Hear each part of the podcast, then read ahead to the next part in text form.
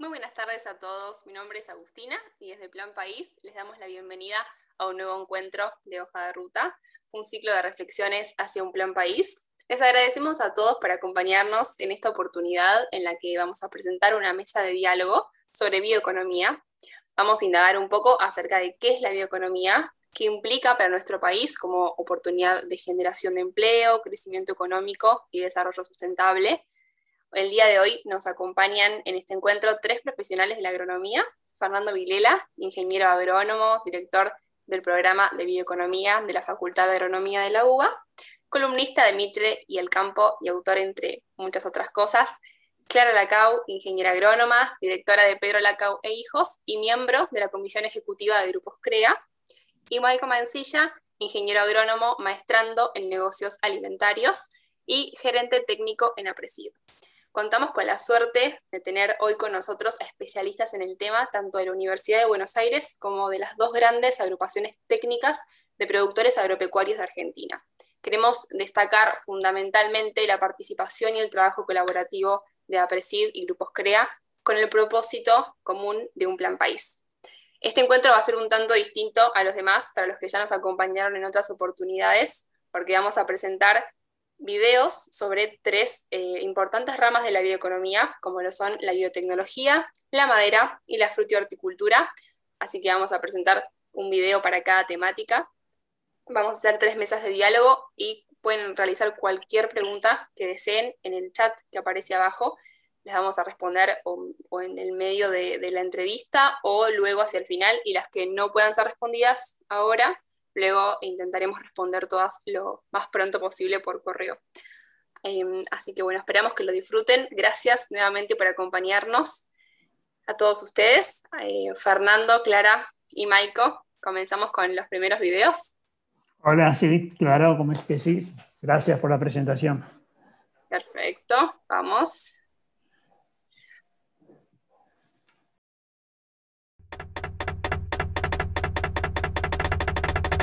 Próximos 20 años, la humanidad deberá producir alimentos, energía e insumos básicos para 9.000 millones de personas. Desde la generación de biomasa, el futuro se abre como fuente de energía. La bioeconomía promueve el procesamiento integral de la materia viva para obtener productos amigables al medio ambiente y generar bioenergías. A la vez, estimula el desarrollo social con la mejora de la rentabilidad industrial y económica del país. El desafío futuro es transformar estas capacidades en mayor valor agregado y desarrollo social, lo que implica la inserción de las nuevas tecnologías en la industrialización del sector primario. La integración y diversificación sustentable de los procesos productivos son motores para obtener manufacturas de mejor calidad y con mayor incorporación de tecnología.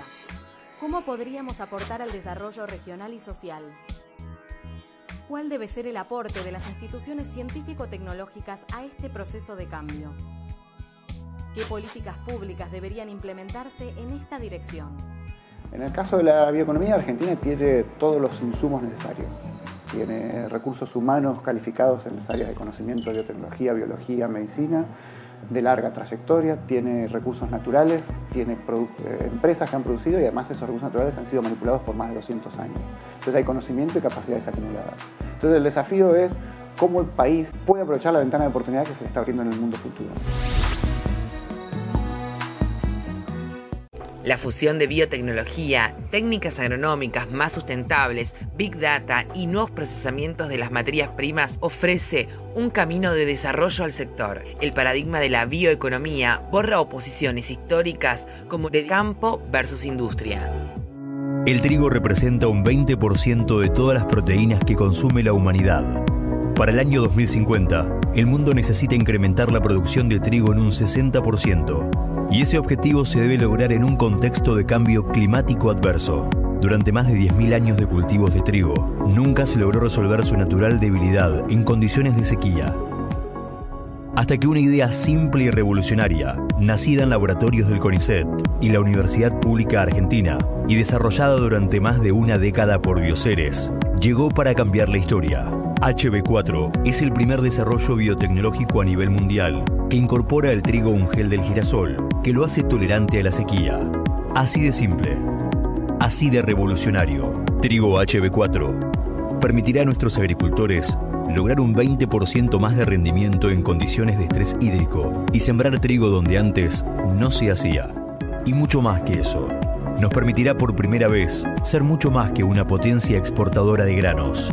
Con HB4 estamos listos para ser líderes biotecnológicos en el mundo que viene. Trigo HB4. Hicimos historia.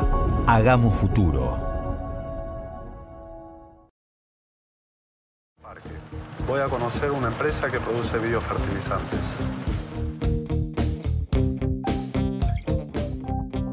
Producto principal son los inoculantes y es con lo que se introdujo la empresa en la región y también la industria en, en el país, ¿no? la industria de los inoculantes. El inoculante vendría a ser una mezcla de bacterias que aplicada a la semilla de una leguminosa estimula a la producción de los nódulos, ¿es así? Sí, el inoculante lo que, lo que aporta son esos microorganismos que eh, generan una simbiosis con la planta Sí. y producen estas estructuras diferenciadas que se reconocen muy fácil, en- sobre todo en bueno, las leguminosas, que se llaman nódulos y que incluso se podrían observar eh, en los cultivos. En esta actividad, las bacterias y las plantas se unen para lograr una valiosa simbiosis. Al germinar la semilla, la bacteria se ubica en la raíz y promueve la formación de nódulos que captan el nitrógeno atmosférico y lo transforman en amonio. Como resultado final, se incrementa la cantidad de proteínas en las plantas. Más proteínas igual más alimento. Acá tenemos una estufa de cultivo, tenemos distintos análisis. Esta estufa está a 30 grados centígrados, que es la temperatura de incubación. Y acá ponemos tu análisis y dentro de 7 días vamos a tener la respuesta. Lo que veo acá es que están aplicando muchos procesos biotecnológicos, que en definitiva es una de las principales herramientas de la bioeconomía. Sí, por supuesto. Esto es el, el- el alma del producto. Como vos viste, es un producto sumamente orgánico. Es eh, medio líquido con microorganismos en suspensión. Tiene turba, tiene compuestos eh, nutrientes para las bacterias. Eso es lo que, lo que se produce.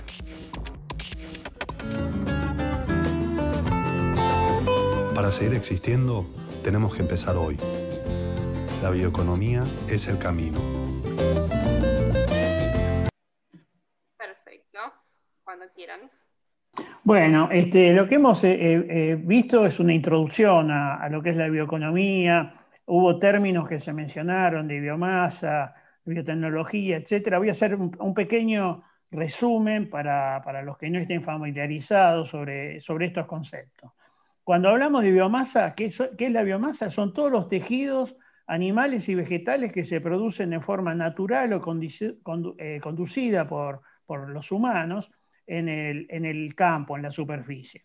Eh, Todos ellos se originan a partir de la fotosíntesis de la planta, que a partir de la energía del sol y del dióxido de carbono del aire eh, generan órganos y estos órganos son aprovechados directamente o a través de animales. La bioeconomía se focaliza en producir esa masa, esa biomasa en cantidad y calidad, utilizando un conocimiento cada vez más sofisticado. Pero hoy con mucha más atención en el cuidado del ambiente y de la sociedad y permite generar a partir de estos procesos desarrollo y asentamiento poblacional a partir de lo que llamamos una economía circular. Esa economía que utiliza lo que antes era un desecho en un insumo para el paso siguiente y así sucesivamente. Entonces, la bioeconomía es la respuesta para lograr un crecimiento económico sustentable que esté enmarcado en los requisitos de los Objetivos del Desarrollo Sostenible de las Naciones Unidas y de los Acuerdos de París. Con ella, Argentina está ante la oportunidad de generar una industrialización moderna basada en los vínculos entre esa biomasa, el conocimiento y la innovación. Un aspecto importante es que si decimos que es eh, biomasa más conocimiento, este conocimiento que mencionábamos tiene que ser cada vez más profundo y abarca las TICs, los sensores, la comunicación con los satélites, etcétera, y las biotecnologías, de las cuales hemos visto el primer video. Biotecnologías que tienen relevancia, ¿no es cierto? ¿Qué, te parece, Clara? ¿Cómo, cómo enmarcarías la, relevancia que tienen esta, estas tecnologías para el desarrollo de Argentina? Bueno, buenas tardes a todos. Muchas gracias y muy, muy contenta de poder conversar con ustedes. La biotecnología, la definición es la ciencia aplicada, es la herramienta tecnológica que nos permite, utilizando o modificando organismos vivos, crear o modificar productos o procesos específicos. Eh, me gustó mucho el, ejemplo que vimos con bioceres, con el trigo. Es un trigo que está modificado para adaptarse a condiciones de sequía.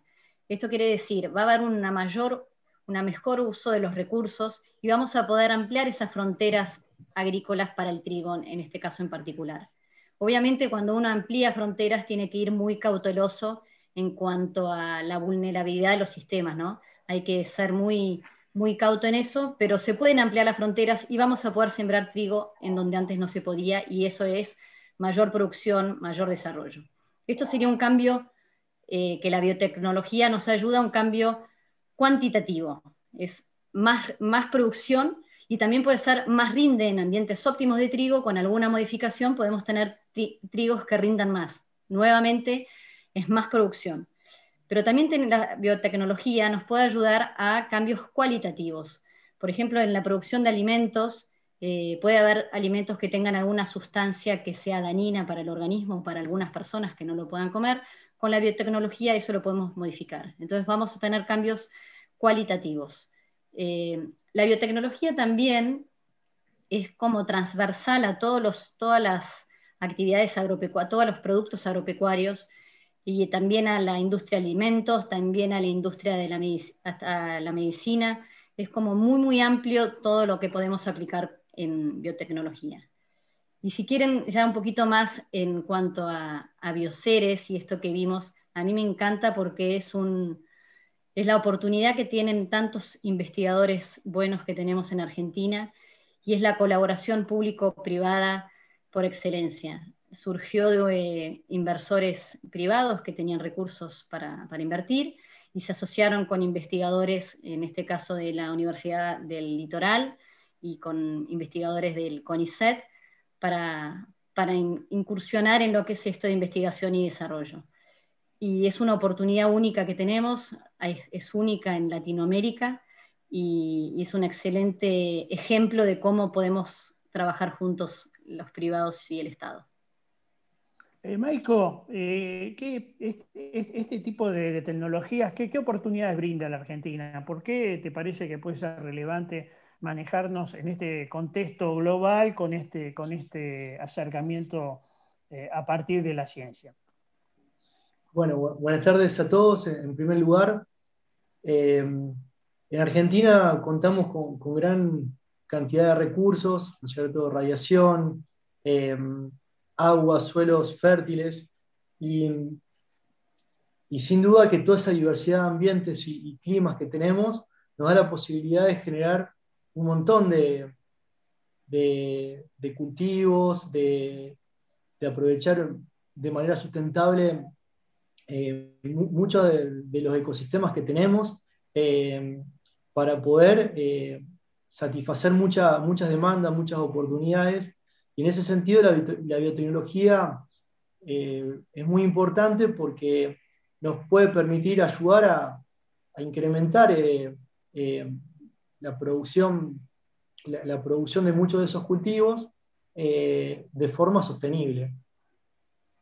Así es, bueno, entonces este, haciendo un resumen de lo que estamos viendo, la biotecnología es una herramienta para conseguir cantidad, calidad este, y explorar distintos ambientes productivos en función de las demandas del mundo. Ahora vamos a ver otro video que nos va a mostrar otro aspecto de la bioeconomía. En este caso va a tener que ver con el sector, el sector forestal. La madera ha sido siempre símbolo e instrumento del confort del hombre allá donde se encontrara. No obstante nuestra convivencia con la madera, se tiende a pensar que su uso destruye los bosques, cuando las buenas prácticas que se desarrollan cada vez más en la Argentina y en el resto del mundo no solo no producen daños, sino que son beneficiosas para la naturaleza. El sector forestal ha protagonizado un gran crecimiento en los últimos años en Argentina, generando una potente industria y mucho empleo especializado. La plantación de árboles para su cosecha constituye una práctica básica, siendo su impacto ambiental muy inferior al de cualquier otra actividad agrícola. Los árboles se constituyen en un 50% de carbono, con lo que la plantación aumenta ese beneficio. Trasladada su madera, por ejemplo, a objetos, este carbono quedará para siempre cautivo. El 90% de la madera que se utiliza en Argentina proviene de árboles plantados.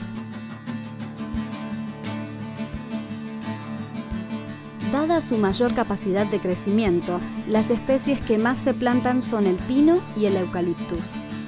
Las mismas son conocidas como exóticas, pues fueron traídas de otros países. Se arma un ciclo en el cual uno va reponiendo y reforestando lo que se ha plantado. Estas son plantaciones, entonces como tal, el hombre las forma, el hombre las cosecha y las vuelve a formar. El personal empleado debe poseer los conocimientos precisos, también para su propia seguridad. Nosotros nada más que le tenemos que programar eh, la medida que necesitamos en la computadora y trabajar ¿no cierto? con los joysticks y los, los, botones ¿no cierto? Para, para poder, este, eh, cuando llega la medida, ¿no cierto? para la, medida y ahí bajar la sierra. Un factor fundamental en la mejora de los árboles plantados es la investigación genética, que logra individuos de mayor calidad.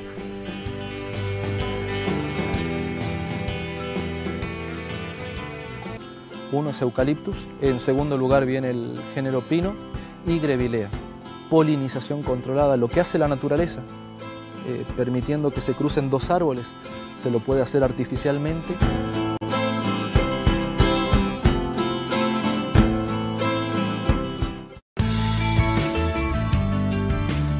Las políticas públicas de Argentina favorecen las plantaciones y el manejo forestal sustentable el país ostenta un gran potencial a desarrollar.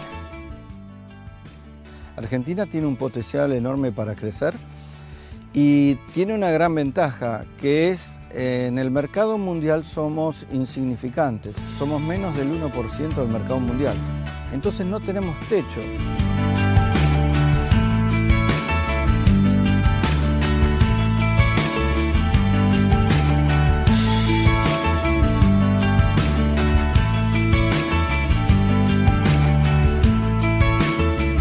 Bueno, como, como vemos, este, estamos empezando a ver diversidad de biomasas producidas en distintos lugares y que pueden generar productos diversos y en las cuales están involucradas tecnologías como las que venimos viendo. ¿No es cierto, Clara? ¿Qué, qué, qué, reflexión te, merece esta, esta visión de, del sector forestal? Eh, primero, lo primero que vi eh, es, me hizo, me hizo acordar a la cantidad de ambientes diversos que tenemos en la Argentina podemos producir desde lana en la Patagonia, cítricos en Tucumán y vid en, la región de Cuyo, y cómo llegar también a, una industria tan importante como es la, producción forestal en Corrientes, nuestra provincia que es la, mayor productora de madera de Argentina. Y lo que tenemos que saber también, y no asustarnos, porque el 90% de, las, de las especies que, se, producen madera de las talas son con plantaciones plantadas por el hombre, no son bosques autóctonos. Los bosques autóctonos no se tocan, hay una legislación provincial o nacional que cuida de ello. Y, la, producción de madera es eh, enorme también en la cantidad de mano de obra que necesita, mano de obra calificada. Hoy más que nunca esa mano de obra se va a estar reemplazando con personas que manejen las, máquinas, ¿no? Es como que vamos a tener, no se van a sustituir puestos de trabajo, sino que el, trabajo va a ser mejor. Las personas en vez quizás de ir a, hacer trabajo manual tengan que aprender a manejar esas máquinas y tendremos que estar con capacitaciones a la altura para ir capacitando a esas personas. Esto es más educación, más desarrollo local, eh, las comunidades cerca de, de todas estas industrias, cómo pueden ir creciendo y ni hablar lo que puede aportar al desarrollo regional y nacional. Seguramente haya muchos nichos que descubrir y mucho trabajo que hacer para, poder exportar este, esta, madera o, lo que fabriquemos con la madera. Pero es un camino que está bueno recorrer. Y todo si, si pensamos también en lo que significa la madera como producto primario para la, industria de la construcción, es enorme. Así que es un gran motor de la economía y, es un gran ejemplo también de, sistemas sustentables. Hablando de esto, Maiko, ¿qué, beneficios este, ambientales tiene la forestación? Bueno, creo que en primer lugar, eh, cuando uno foresta, eh, tiene la posibilidad de producir biomasa renovable, a la vez que preserva los bosques nativos, como decía Clara, que cumplen funciones ecosistémicas muy importantes, eh, la preservación de muchos eh, de muchos eh, ambientes que, que, son fuentes de biodiversidad, de, de agua dulce y demás. pero además, en esta necesidad de, de descarbonizar la, la economía a nivel global, de poder capturar carbono, los bosques cultivados son una gran fuente para eso, eh, porque la madera que, obtenemos, no, que se acumula en, la biomasa forestal, no vuelve a la atmósfera, ¿cierto? Si, si, por ejemplo, va para la industria maderera, nos da la posibilidad de hacer otras cadenas, como por ejemplo la construcción, la construcción en seco, utilizando madera, nos da la posibilidad de también bajar emisiones en una industria como es la construcción y nos permite también poder aprovechar eh, todos los subproductos, por ejemplo, como biomasa energética, eh, generaron también energía renovable en lugares donde muchas veces eh, tenemos que, llegar, o sea, que no es posible llegar por otras vías o terminamos quemando petróleo, que es quemar el, el carbono que se acumuló durante millones de años y que de alguna manera es lo que está alterando el equilibrio. Entonces creo que, esa capacidad que tienen los bosques de captar carbono es sumamente importante. Y creo que también eh, hay una gran oportunidad para empezar a aprovechar especies nativas, que hay muchos trabajos de investigación en Argentina que se están mejorando. Eh, muchas de las especies nativas además tienen la ventaja que son leguminosas, que son eh, una característica que tienen esta familia de que pueden fijar también nitrógeno en el suelo y pueden generar a partir de esto también se genera proteína. Entonces, eh, son muchísimos, ¿no es cierto?, las posibilidades que brindan. Eh, además, siempre cuando uno planta árboles es como agregarle un, segundo piso a, un campo, porque se puede eh, hacer sistemas silvopastoriles o, o estos ganaderos, como algunos llaman, o también la integración de la forestación con la agricultura. En esto Brasil eh, avanzó bastante. En los sistemas silvopastoriles también en, varios lugares de la Argentina se están desarrollando, tanto con bosques cultivados como bosques nativos. Y sin duda que, que la demanda global de madera es fuertísima y si nosotros lo podemos hacer de forma renovable, pone a Argentina a jugar en esas primeras ligas. Hoy tenemos 1.300.000 hectáreas de bosques cultivados, pero tendríamos que estar en, los 2 millones, o por lo menos fue uno de los consensos más importantes que se planteó eh, en el Congreso de la Nación, de parte de todos los sectores, de, tratar de llegar a, a, esas 2 millones de hectáreas forestadas con la ley 25080. Ahí este, nombraste un par de veces silvopastoril. Para el que no está familiarizado, ¿qué quiere decir exactamente silvopastoril? Bien, gracias Fernando. Eh, esto vendría a ser la integración de la forestación con la ganadería, ¿cierto? Eh, la ganadería, a su vez, muchas, muchos le, eh, acusan por las emisiones que genera el, bovino, que si bien la pastura, la, eh, ganadería en, pasturas tiene muy bajas emisiones, porque la pastura también capta carbono del que emiten las vacas, cuando se la combinan con árboles, el balance da claramente positivo, ¿cierto? Estamos hablando de 500 árboles por hectárea, pueden compensar las emisiones de 10 veces las vacas que se utilizan en esa superficie. Eh, esto no solamente nos da la posibilidad de hacer una ganadería carbono neutral, sino que también puede neutralizar todas las emisiones de todas las otras industrias que tiene la Argentina. o sea, posicionándonos como un país verde en el mundo.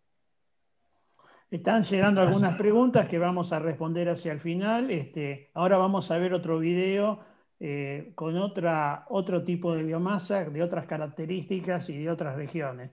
Ahí Agustina nos lo va a preparar este, y vamos a ver otro, otro formato de biomasa. Bueno, este es un trabajo de todo el año que empieza con la poda. Uno tiene que empezar a podar para dejar los cargadores para que después de este producto, que en este caso es una manzana, y este, bueno, va la poda, después de la poda venimos con las heladas, las aplicaciones agroquímicas para que no te agarren ningún tipo de plagas. Y lo lindo y lo importante de todo esto es que uno produce comida para la gente y uno se siente orgulloso de poder tener o de poderle ofrecer a mucha gente de la Argentina y del mundo un producto tan importante como es la fruta. Lo mejor que hay acá en Río Negro es venir, laburar, eh, irnos a la casa, llevar algo de plata y... Tener que poner voluntad y, y para eso venimos, venimos a trabajar, así que no tenemos que quejarse de nada.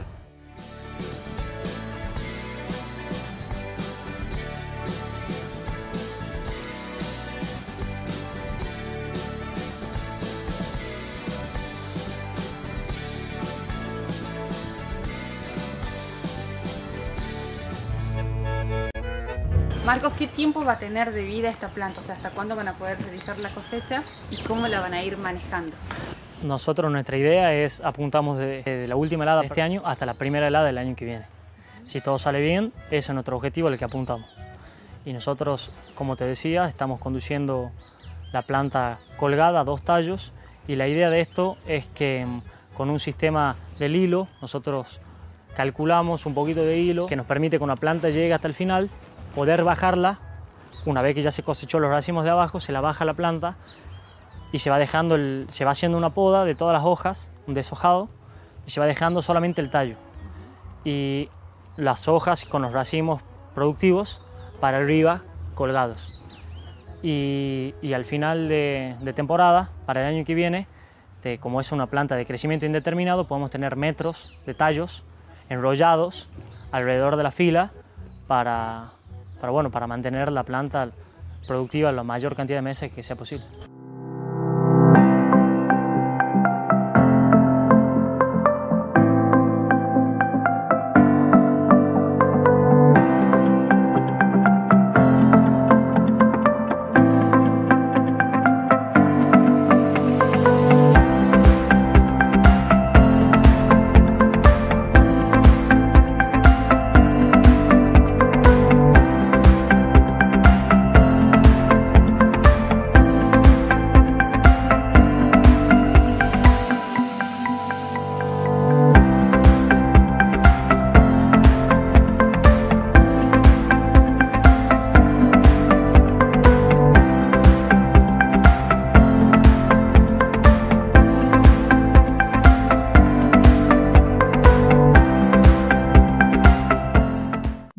Visto algunas, algunas otra, otra, otro tipo de, de biomasas que tienen eh, otras características, otro impacto de la generación de mano de obra también. Hemos visto por ahí frutas, eh, hortícolas, eh, en el caso del tomate, tomate para consumo, pero también tomate industria, y este, el tema del limón, donde Argentina tiene un liderazgo mundial asociado a las empresas eh, más relevantes del mundo en, términos de gaseosas, por ejemplo. ¿no? Entonces, hay características de productos eh, diferenciados por región y por, y por calidad. Eh, ¿cómo, cómo, ves esta, esta potencia, Clara? ¿Qué, cómo, qué reflexiones te, te da y, potencialidades ves que, que, podemos tener en, esto, en estos temas? Eh, bien dijiste vos, Fernando, eh, que la, la, industria frutihortícola es una gran demandante de mano de obra. Es la industria agropecuaria que más mano de obra demanda, es un gran motor de la economía. No solo para los procesos productivos en general, el, la siembra y cosecha, como vimos en el video, sino todos los que son los procesos que vienen después, que son los procesos de, logística y distribución. Así que es un gran generador de empleo. La Argentina eh, tiene un montón de ambientes propicios para poder hacer estos, la, fruticultura, la, la fruticultura y la horticultura. Eh, si uno va por Chipoleti y pasa por, por Río Negro, salís del desierto, entras a ese valle en movimiento con un montón de pueblos viviendo de la fruticultura y rápidamente después uno pasa y vuelve a entrar en el desierto. Y a veces pensamos en Israel, ¿no? Como, como del desierto agregando y agregando, eh, poniendo el agua que, nos falta para, para, esos cultivos, que también lo hacen, por supuesto, en, en, el valle, ¿no? Pero como la potencialidad que tenemos si tuviéramos eh, posibilidades de regar en más lugares, tenemos el clima propicio y podría ser un, gran generador de desarrollo. Eh, también podemos pensar en, todo lo que significa posterior a, lo que es la, producción primaria, ¿no? Cómo, cómo, avanzar en integración, todo lo que significa la industria, que algo, algo se vio acá, de, podemos hacer jugos, eh, extractos, eh, conservas, dulces, eso es otra, otra industria eh, paralela o, en continuación de esta que, nos da muchísimo, podríamos tener muchísimo desarrollo. Para todo esto necesitamos tiempo y hay muchas personas que invierten, empresas que invierten y por supuesto lo que necesitamos es un marco legal acorde que nos, que nos anime a invertir, que nos anime a tecnificarnos, que nos anime a tener máquinas y herramientas que puedan, lo mismo que habíamos visto en en la producción de la madera, mejorar la calidad de trabajo de las personas y, tener una, industria desarrollada. ¿Y vos, Maiko, cómo lo ves y cómo lo relacionás con seguridad alimentaria, con nutrición, este tipo de, cadenas que estamos viendo? Bien, bueno, eh, vamos a un mundo eh, hacia, con 8.600 millones de personas a, a 2030 que van a necesitar muchos alimentos y que también está cambiando la composición de las dietas, ¿no es cierto? Donde eh, baja la demanda de hidratos de carbono y de grasas y, en este concepto de, calidad alimentaria eh, se incorpora muchísimo el, tema de frutas y verduras. Eh, entonces, si nosotros desarrollamos tecnología en la post cosecha, seguramente podemos potenciar muchísimo eso porque podemos hacerlo de forma eficiente, eficiente en la Argentina, sustentable y competitiva. Además, en el mercado interno tenemos la posibilidad de duplicar, o, deberíamos duplicar el consumo de frutas y verduras. Es una actividad que se puede hacer en todas las zonas periurbanas. Eh, también eh, que podemos aprovechar la diversidad de ambiente, ¿cierto? El norte del país que es un lugar que, donde necesita mucha oportunidad en provincias como Formosa, como Jujuy, como Misiones, podemos hacer muchas frutas tropicales y frutas y verduras tropicales, podemos, eh, varias provincias del Cuyo están aprovechando además de las producciones históricas que tienen que ver con, con la vid, con el durazno, con, otros, con otras verduras como la cebolla y el ajo, también están empezando a desarrollar un gran mercado en lo, que son las frutas finas y los frutos rojos, lo mismo lo que es Tucumán eh, y Entre Ríos con los cítricos, los arándanos, el valle con los frutos de pepita como la manzana y la pera. Eh, miren la cantidad de oportunidades que tenemos, eh, no solamente, como decía Clara, si, si, pensamos en la producción primaria, sino en todos los, los productos de, de, alto valor biológico para mejorar la, la dieta de los argentinos, pero también del mundo, porque nosotros cuando vendemos estamos generando también riqueza para, el país y puestos de trabajo de calidad en, el territorio.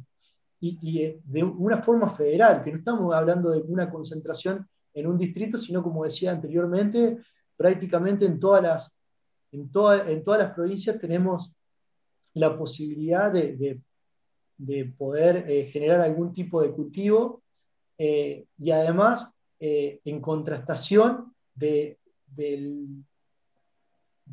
donde está la mayor cantidad de consumidores, que en el hemisferio norte del, mundo, ¿no?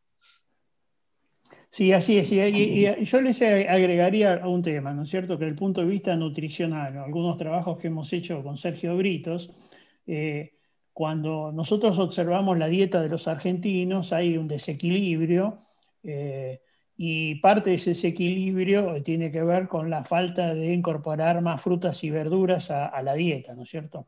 Eh, según la cuenta que nosotros hacemos, si el conjunto de los argentinos eh, mejoráramos nuestro, nuestro estándar eh, nutricional, debería duplicarse la actual producción de frutas y hortalizas para solamente abastecer este mercado, ¿no es cierto? Con lo cual, este, si bien estos cambios culturales son de largo plazo y que requieren una interacción con la educación, con el comedor escolar, etcétera, especialmente en momentos donde, bueno, dos terceras partes de nuestros niños son pobres, según los últimos datos que tenemos, eh, esa, conformación de, un sistema productivo asociado a, también a una transformación eh, que involucra la, salud del conjunto de la población, me parece que da más potencial a este tipo de acercamientos a partir de la fruta y horticultura, ¿no es cierto?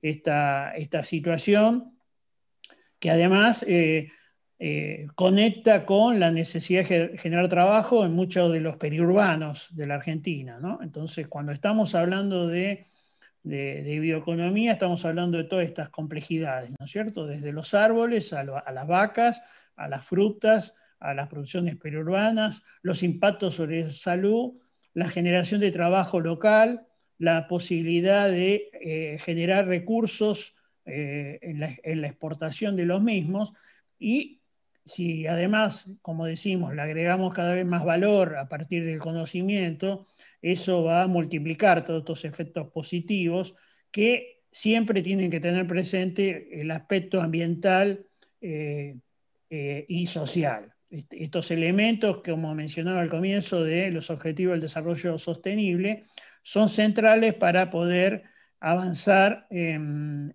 los mercados eh, a los cuales queremos acceder eh, cada uno de nosotros.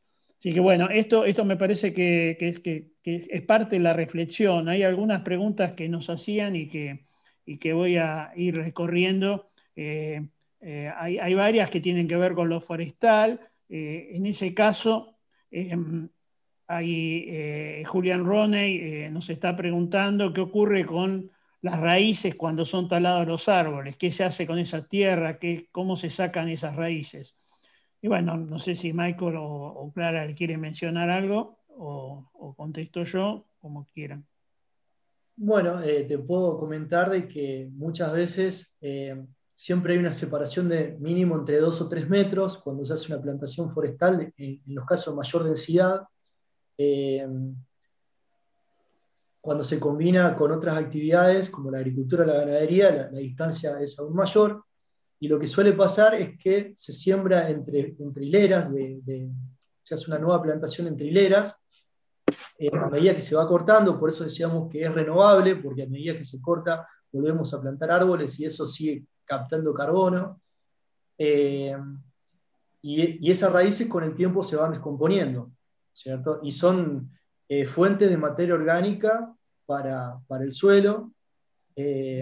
Eh, también existe la posibilidad de, hacer un destoconado, que se llama cuando se las arrancan, pero es mucho más costoso.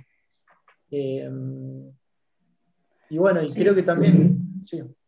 Sí, en el caso de los eucaliptos, además, este, eh, después de talar se puede volver a, aprovechar el rebrote, ¿no es cierto? Eh, de, la misma, del, mismo, de la misma planta que, se extrajo, ¿no es cierto? Así que hay distintas estrategias. Este, que quede residuos orgánicos en el suelo nunca es una desventaja, ¿no es cierto? Siempre aporta eh, materia orgánica y bueno, esto no, no pasa a ser un problema y él mismo está preguntando cuál es la relación neta entre la cantidad de agua que requiere el crecimiento y el aspecto positivo de, la plantación que ocurre con los acuíferos. Bueno, en realidad, este, en el caso de, por ejemplo, de Eucaliptus, la, provincia más importante, tal como dijo Clara, es, es, Corrientes, ¿no es cierto? Y precisamente allí no, no hay un, problema de falta de agua o este, de eh, que puedan impactar estos, estos árboles sobre los sistemas, ¿no es cierto? Eh, por otro lado, cuando nosotros vamos a otras regiones más húmedas, eh, lo que está ocurriendo es un proceso inverso. Sea, a partir de haber reemplazado las comunidades eh, digamos, originales eh, y pasar a cultivo, lo que está pasando es que están aumentando el nivel de los acuíferos, ¿no es cierto? Entonces, digamos, la situación eh, es, digamos, de, esta manera, ¿no es cierto? Hay, otra pregunta que dice... Fernando, si, me dejas hacer un, por supuesto. aporte, yo siempre es importante eh, en cualquier proyecto analizar el impacto ambiental, pero en el caso de, que haya, por ejemplo, una plantación forestal que consuma mucha agua, muchas veces agua que de todas maneras se perdería, además las raíces, tanto de los árboles como de las pasturas eh, perennes, que son aquellas que duran más de un año, eh, alcanzan muchas mayor profundidades, mejora la estructura del suelo, hace que ese suelo pueda almacenar más agua, eh, y, lejos, lejos de afectar la, biodiversidad, sobre todo a nivel de suelo, la termina mejorando. Eh, además genera eh, mayor aireación también, que es fundamental para el desarrollo de todos los microorganismos que, intervienen en el ciclo de carbono y en el ciclo de los nutrientes, que en definitiva son los ciclos de la vida. Dice, ¿por qué las papeleras tienen tan mala prensa? Eh, estoy pensando en un ejemplo de Uruguay, por ejemplo. No sé si quieren contestarle eh, a, Julián o, le contesto yo. Eh, mira, a ver, este, el tema de las papeleras es el siguiente. En el caso de la Argentina, por razones políticas, se dejó de tener una planta muy grande que pasó a estar en Uruguay. ¿sí? Era Uruguay es un país, este, eh, esa, inversión fue hecha por un país que es este, eh, Finlandia, que era la inversión más grande que hacía ese país fuera de su país, y en Uruguay era la inversión más grande que recibió en la historia eh, Uruguay, digamos. Eran dos, dos pequeños haciendo un esfuerzo muy grande. Esas plantas son ultramodernas, este, han demostrado no contaminar y hoy Uruguay no solo tiene esas, sino tiene dos más y es el segundo rubro mayor de su balanza de exportaciones después de las carnes. Así que ellos han logrado esto. Por otro lado, en la Argentina, en la provincia de Corrientes, tenemos la masa forestal más grande que tenemos, mucha de ella para cortar y lo que no hay es industria para procesar, digamos, una situación inversa por no haber habido inversiones que lo resuelvan. Entonces, eh, además, por otro lado, Argentina tiene las características, tanto en corrientes como en misiones, que la tasa de crecimiento de eucaliptus y pinos es de las más altas del mundo. Digamos, hay una oportunidad muy grande. Entonces, digamos, eh, ahí eh, lo que queda es tratar de aprovechar eh, estas potencialidades, agregar valor a partir de inversiones, ¿no es cierto? Y tal como dijo Clara, para eso hace falta un marco este, normativo que asegure a las mismas, ¿no es cierto? Ahí Marcela pregunta si un campo de 5 hectáreas para eh, forestación es viable. Es, este, es, chico para, para, una forestación. Eh, deberías por ahí complementar, tal como dijo Maico, con otro tipo de actividades en el sotobosque, como puede ser ganadería, agricultura o alguna otra de las, de las situaciones que eh, estamos planteando. Sí, sí, Que se puede forestar cualquier, cualquier superficie. Eh, obviamente, eh, quizás que en 5 hectáreas no alcanza para sostener económicamente una, una microempresa, eh, pero sí es una alternativa para diversificar. Muchas veces eh, hay tierras agrícolas que eh, cuentan con, algunos bajos o con lugares donde tienen problemas de, suelo, donde a lo mejor no es posible hacer un cultivo, pero sí es posible totalmente pensar alguna especie que se adapte a, ese tipo de suelo. Y, realmente son números muy interesantes lo, lo, que puede generar y es también importante contar con el servicio de, cosecha cerca también, ¿no? Porque eso también, como decía Fernando, si no tenemos industrias, eh, termina siendo una limitante y trasladar grandes distancias. Eh, madera es muy costoso. Ahí este, Elber Ferraresi, el amigo de Colonia Viñó, el que dirige una escuela agrotécnica que es realmente un ejemplo, este, nos hace algunas reflexiones acerca de la necesidad de eh, los nuevos recursos humanos capacitados que ellos forman y que, bueno, que tengan la oportunidad de, finalizar esos estudios y que haya un reconocimiento de parte de los gobiernos locales de, esas potencialidades para transformarlos en emprendimientos. Así que, bueno, un saludo a Elber gracias por, por tu reflexión. Eh, Clara, este, Daniel Tawil nos dice que desde el punto de vista de Israel, ¿no es cierto? Israel y su, y su, y su gran potencia tecnológica, productiva, que no es más un país con problemas de agua, ya que recircula y desaliniza. O sea, no tiene, pero recircula y desaliniza. ¿no? ¿Qué, reflexión te hace este, este comentario de, Daniel?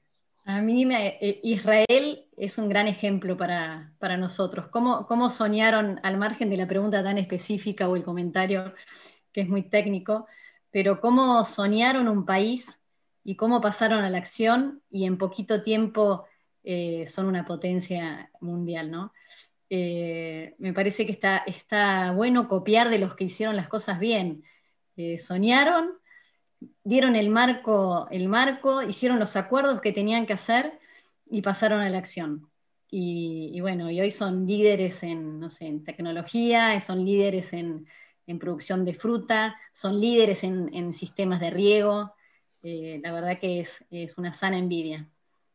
Sí, ahí hay que destacar que este, hay un elemento central, ¿no? Este, eh, Israel invierte 3.5% eh, de su PBI en investigación y tecnología por año, 3.5. Es uno de los topes a nivel global eh, con Corea y esto se nota, ¿no? Y bueno, para tener una referencia, en Argentina, en los últimos años, muchos, este, no pasamos del 0,6% casi todo, dos terceras partes de ello generado inversión pública y un tercio solo privada, ¿no? contra una relación inversa en otros lugares. Así que esto, esto es importante. Hay una pregunta de Gabriel que dice, eh, se refiere a la biotecnología y eh, si tiene en cuenta el enfoque agroecológico, ¿no? en términos de diseño de la matriz natural, los parches, los corredores biológicos, la biodiversidad, etcétera, ¿no es cierto? Este, me parece que lo que está planteando es un tema que está en la escala del sistema y lo otro es en, la escala del mejoramiento, pero no sé si, Clara o Michael le quieren agregar algo a esta respuesta.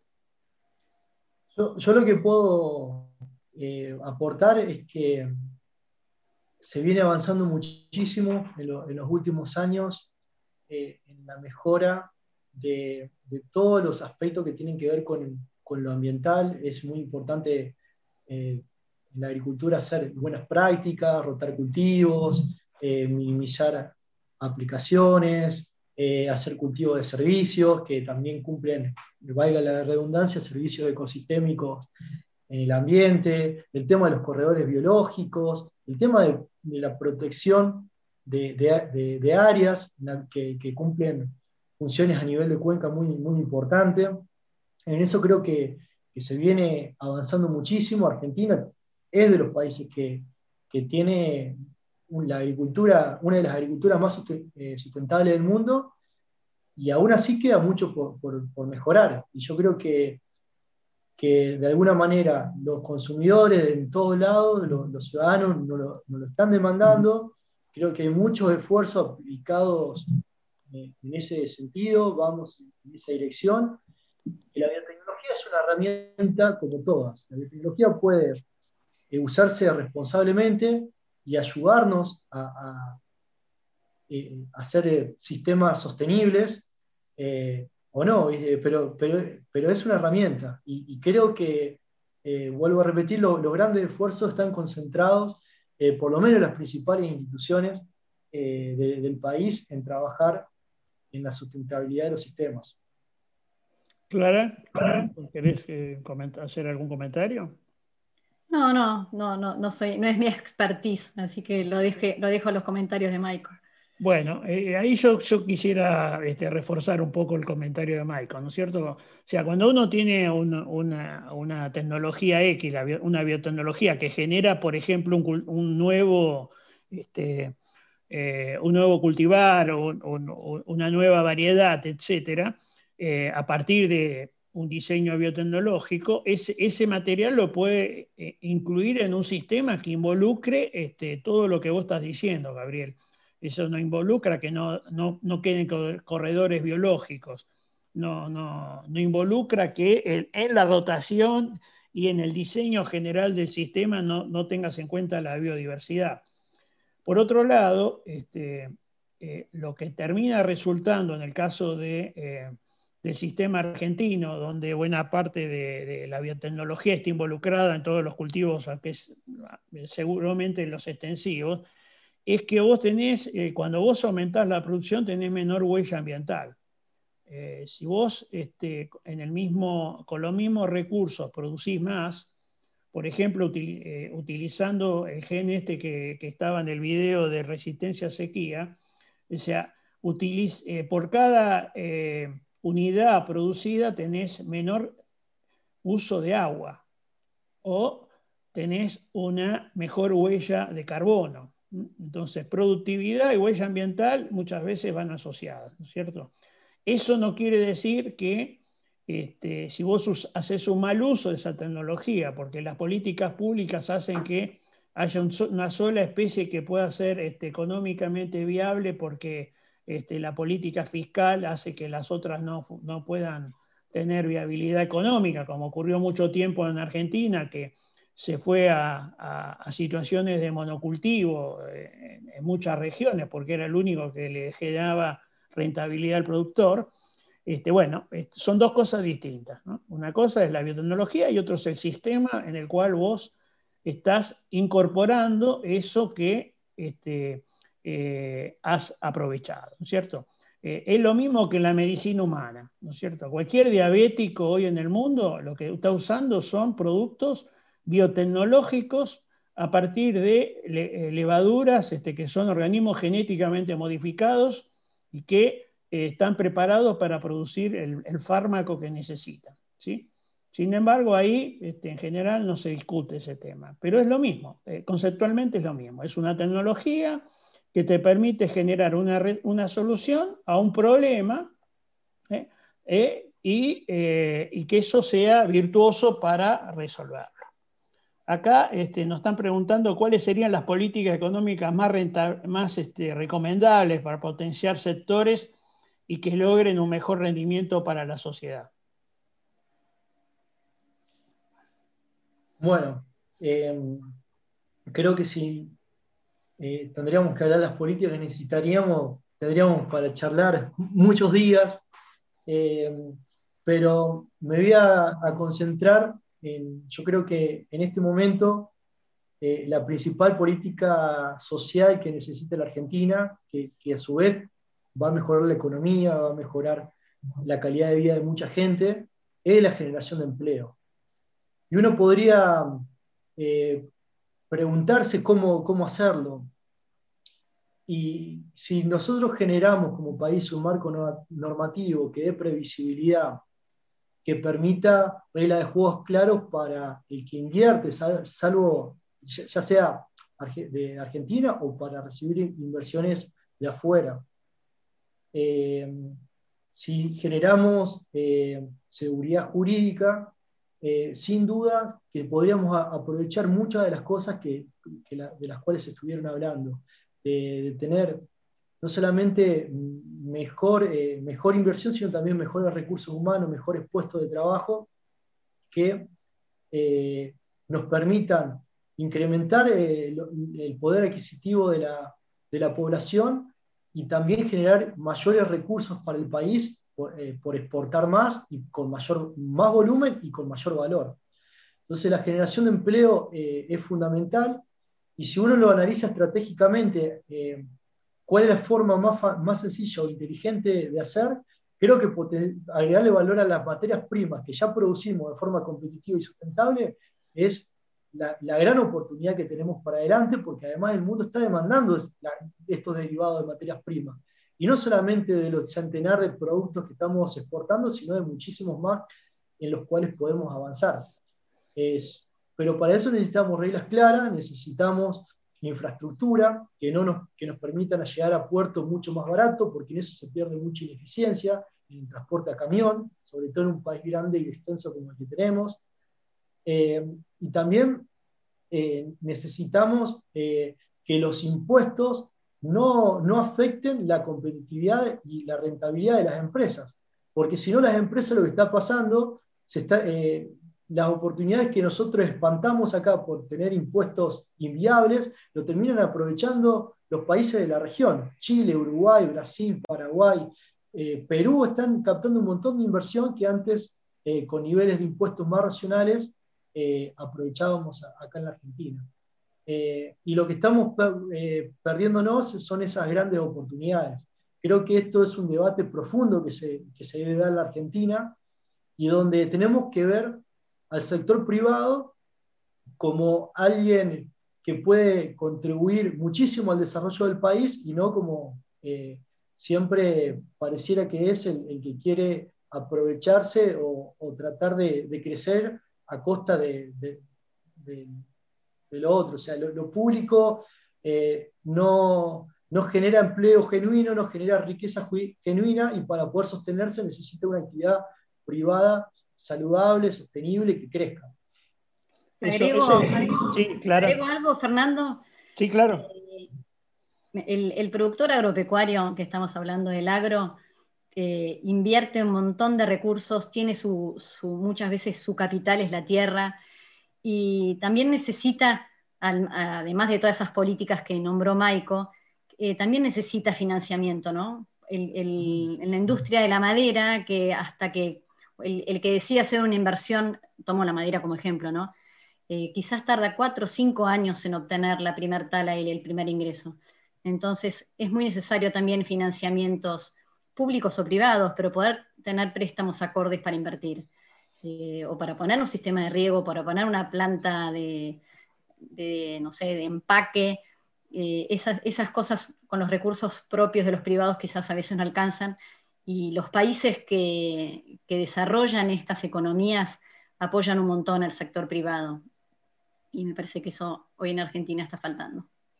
Eso es lo que yo llamo la vaca viva, ¿no es cierto? Hay, el conjunto de reglas que eh, permitan a, mediano o largo plazo generar las inversiones. Argentina hace 10 años que no genera inversiones en el sector privado, en ninguno, ¿no? solo del agro. Y esto tiene que ver con cuestiones propias de la Argentina, ¿no? del mundo, porque como decía Maico, cuando miramos alrededor pasan otras cosas, ¿no es cierto? Entonces, esto eh, esta, formulación de reglas de juego de largo plazo requieren que las grandes mayorías nacionales se pongan de acuerdo, digamos. No creo que un solo sector eh, político este, esté en condiciones de hacerlo, porque si cada dos años, este, frente a una elección legislativa, está en juego eh, e, ese conjunto de reglas de juego, este, estamos en un problema. Esto requiere consensos, requiere salir de las grietas, requiere una visión conjunta donde eh, cada quien eh, ponga una parte de, lo que haya que poner para avanzar, ¿no es cierto? Y eso involucra también este, otros sectores, ¿no es cierto? Acá hay una buena, un buen comentario del mar, ¿no es cierto? Cuando nosotros miramos la, Argentina, el territorio argentino, dos terceras partes es agua, una tercera parte es continental. Y esas dos terceras partes es este, eh, la, vaca azul también, ¿no? la pampa azul que tiene eh, inmensa cantidad de riquezas y que este, no estamos aprovechando adecuadamente, ¿no es cierto? Acá en el, en, eh, el, grupo, dentro de, dentro de algún tiempo, vamos a hacer un webinar específico sobre el tema de Pampa Azul, porque justamente este tema es, es un tema relevante eh, y que, eh, bueno, estamos siendo sometidos a, por descuidos o por lo que fuese, a una, falta de, cuidado de otros que vienen a depredar el recurso, ¿no es cierto? Esto, esto es así. Hay necesidad de generar un plan estratégico, como dice alguien, eh, implementarlo y eso necesita acuerdos. Eso va a necesitar, desde mi punto de vista, este, acuerdos nacionales en algunos eh, pocos eh, y, fundamentales elementos que sea quien sea el que le toque gobernar esté en condiciones de sostener, ¿no es cierto? Y eso me parece que es construir un plan país, ¿no? Es un, para todos con este, aprovechando las potencialidades y, generando el trabajo que, que, se requiere. Estamos ya en hora, de mi lado yo, yo con esto terminaría y me gustaría ver si, si Clara o Michael quieren hacer un, cierre eh, de, sus partes. Los molesto un segundito más, ahí le, dimos, le vamos a dar la palabra a, unos participantes que quieren hacer unas preguntas habladas. ah, bueno, ok. Pedro quiere, ahí te dimos la palabra, Pedro. Bueno, buenas tardes. Eh, ¿Me escuchan? Sí, Pedro. Bueno, eh, primero felicitarlos por, la ponencia. La verdad que emociona a los que estamos en, todo lo que tiene que ver con la economía, escucharlos y, ver las potencialidades. Por un lado emociona y por otro lado frustra un poco la realidad que tenemos. Eh, a mí me gustaría que al final reflexionemos sobre el enorme potencial bioeconómico que tiene Argentina para, como ustedes bien dijeron, transformar eh, a través de la fotosíntesis en moléculas de valor que el mundo hoy está necesitando y pidiendo, ¿no? Este cambio paradigmático de, ir a lo, a lo, renovable. Y nosotros estamos sobre una de las cuencas fotosintéticas más eficientes que tiene el mundo y tenemos capacidades humanas, ¿no? El perfil del productor agropecuario argentino este, en sus distintas producciones bien amplias en toda su geografía, eh, es, muy interesante en relación a, otros países del mundo. A mí me gustaría que cada uno de ustedes haga una reflexión con la pasión que sabemos que cada uno de ustedes tiene para, para, contarle a gente que nos mira que no es del ámbito eh, cuál es la oportunidad que tenemos como país para pensar un, un plan para desarrollarnos en serio y generar trabajo inclusivo en toda nuestra geografía. Voy. Dale. Eh, bueno, primero gracias a, Pedro que, nos ha que me ha invitado y a Fernando y Maico por haber compartido el panel. La verdad que aprendí un montón de ustedes, así que un lujo. Lo primero que me surge es, bueno, hablamos de todas las potencialidades que tenemos, es, la parte buena. Como dijo Pedro, es un poco frustrante que hay un montón de cosas que no hacemos y que cosas hacemos, hay cosas que hacemos mal. Y yo me resigno a decir, es el país que nos merecemos. Quizás es el país que construimos, pero hay un montón de gente. Yo vivo en el interior hace 25 años, trabajo en una empresa familiar agropecuaria. Eh, hay un empuje, los que trabajan en el tambo, los que, que van a sembrar, eh, la calidad de personas que tenemos trabajando es excelente, tenemos los recursos naturales. ¿Y qué nos pasa, no? Que no podemos lograr el país que queremos. Pero así que me gustó, a mí me gustó lo que dice Plan País, ¿no? Ideas, acción e impacto. Eh, me encanta que estén todas estas personas pensando en cómo hacer un país mejor. Lo que queremos todos los, argentinos, ahí no hay grieta. El argentino quiere trabajar, quiere eh, tener seguridad, quiere tener educación, quiere tener salud, quiere tener rutas donde andar por la ruta y no matarte porque hace años que nos invierte y me parece que queremos todos lo mismo. Quizás algunos lo quieren, el camino es distinto, pero lo que queremos los argentinos es lo mismo y queremos tener un país eh, desarrollado, queremos que los, los pueblos del interior se desarrollen, que los jóvenes no se quieran ir a la ciudad, que los trabajos en, los pueblos sean atractivos.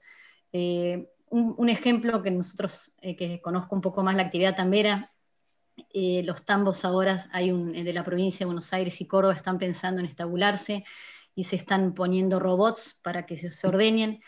Y eso no va a reemplazar la mano de obra, va a reemplazar la calidad de mano de obra. Y, van y, yo fui a ver un tambo de estos y en vez de estar el, viejo tambero, que, además ya no quiere trabajar más y que los jóvenes no quieren ir a ordeñar, hay una máquina que hace ese trabajo y el joven está atrás de una computadora viendo qué come la vaca, cómo, cómo se ordeñó esa vaca.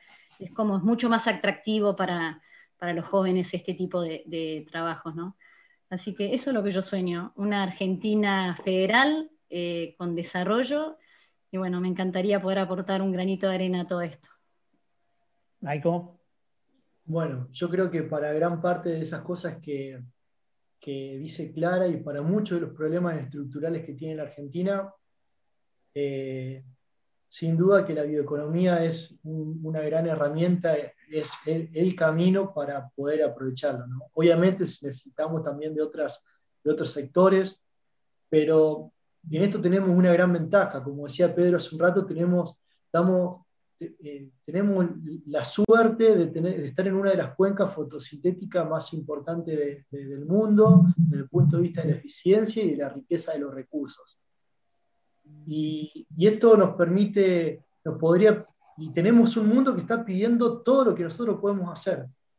Eh, eso puede significar un fuerte ingreso de divisas, una fuerte atracción de inversiones, eh, generar empleo para no solamente para todos los argentinos, sino si lo pensamos en el mediano y largo plazo, para que mucha gente, así como fuimos una vez un país atractivo para el resto del mundo, que lo podamos ser, para que tengamos recursos también en el Estado para poder invertir en, infraestructura, para poder mejorar la, calidad de las políticas públicas, eh, para generar un desarrollo federal, como decía Clara, porque no hay nada más federal que, la biomasa. Entonces, en este sentido, podemos, eh, tenemos eh, muchos, muchos recursos humanos valiosos y que si generamos las condiciones para para que la, actividad privada y, se, pueda desarrollar, los jóvenes yo no tengo duda que se van a quedar acá, que, van a, eh, que no van a, seguir pensando en migrar, y sobre todo que podemos eh, encontrar un círculo virtuoso que además de, poder mejorar la calidad de vida de, todos los argentinos eh, en el mediano plazo, lo pueda hacer, ¿no es cierto?, para también las futuras generaciones. Eh, el, siglo, el siglo pasado, el siglo XX, fue el siglo de la física y de la química. Este siglo es el siglo de la biología y de las tecnologías informáticas.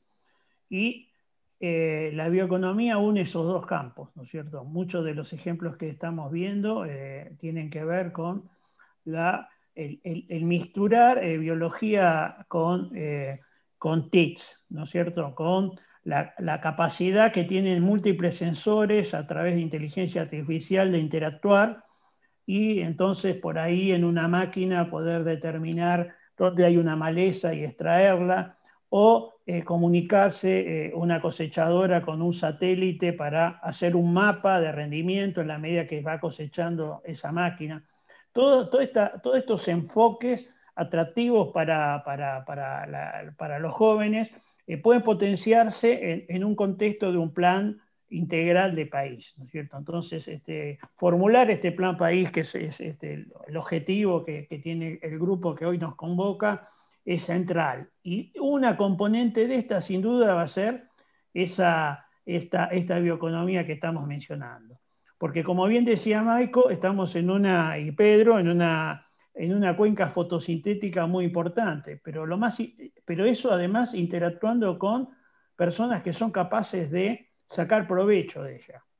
Están, pueden gerenciarla, son hábiles para hacerlo de la mejor manera posible. Eh, Angola, en el África, tiene una relación de suelo cultivable per cápita y de agua dulce per cápita muy superior a la Argentina y de las mejores del planeta pero el 70% de los alimentos lo importa. O sea, no alcanza con, solo con la, cuenca fotosintética. A eso hay que ponerle conocimiento, hay que ponerle empresarios, hay que ponerle un sistema público que armonice todas las reglas de juego para que sacarle el mejor provecho. Más allá de las limitaciones que, tenemos, lo estamos haciendo. Tenemos sistemas que desde el punto de vista ambiental son este, de los más eficientes. Tenemos las mediciones en huella de carbono recientes de trigo o de eh, maíz, etcétera, o de productos como el, bioetanol que va a Europa, tiene eh, rasgos medibles que demuestran esto. Bueno, eh, lo que nos falta es un plan integral, nos falta hermanarnos en un proyecto común al conjunto de los argentinos. Este, ojalá este, tengamos toda la disposición para hacerlo, porque si lo hacemos, como ocurrió en el siglo XIX, este, vamos a poder ser nuevamente uno de los países donde la calidad de vida para todos sea la que eh, queremos todos. Así que eh, eh, no sé, Pedro, si, si te respondí, pero gracias por la pregunta. Buenísimo. Muchas gracias a los tres. Vamos a ver un último video como de cierre y después nos, nos despedimos todos. Gracias.